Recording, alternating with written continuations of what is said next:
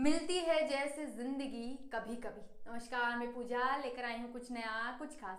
कितनी अजीब बात है ना, हम सबको वैल्यू देते हैं, लेकिन जिसकी सबसे ज़्यादा ज़रूरत होती है वैल्यू देने की हम उसे ही वैल्यू नहीं देते। हमें लगता है वो चीज़ ही क्या है? आगे बढ़ते बढ़ते अक्सर हम खुद को खो जाते हैं। हम सबको देखते हैं, सबकी खूबसूरती को देखते हैं, पर अपनी उसी ताकत को भूल जाते हैं जो हमें यहाँ तक लाई। हमें लगने लगता है कि हमें कुछ है ही नहीं। दुनिया कितनी आगे जा रही है। ऐसे करते समय हम भूल जाते हैं अपनी उस ताकत को जो हमें यहाँ लेकर। जिसने हमें इस काबिल बनाया कि आज हम खड़े होकर दो शब्द कह सके। जिसने हमें काबिल बनाया कि हम खुद को प्रस्तुत कर सके। हम उसे ही भूल सके। हाँ मालूम है दुनिया कहेगी कि तुम लायक नहीं, नालायक हो। लोग कहेंगे, तुम लायक ही नहीं हो। सारी दुनिया तुम्हें बताने लगेगी तुम में ही सारी कमियाँ हैं। इसके बावजूद अपनी उस ताकत को याद रखना जो तुम्हें मज़बूत बनाएगी। क्योंकि हर इंसान में होती है कमियाँ, हर इंसान में होती है ताकत, पर फ़र्क महज इतना होता है, कोई अपनी ताकत को ही अपनी ऐसी ताकत बना लेता है कि जो उसे हरा नहीं पाती और कोई अपनी कमज़ोरी में ही ढका रह जाता है। उसे अपनी खूबसूरती नज़र नहीं आती। अपनी खूबसूरती को देखना सबसे पहले हमें ज़रूरी है। लोग कहते हैं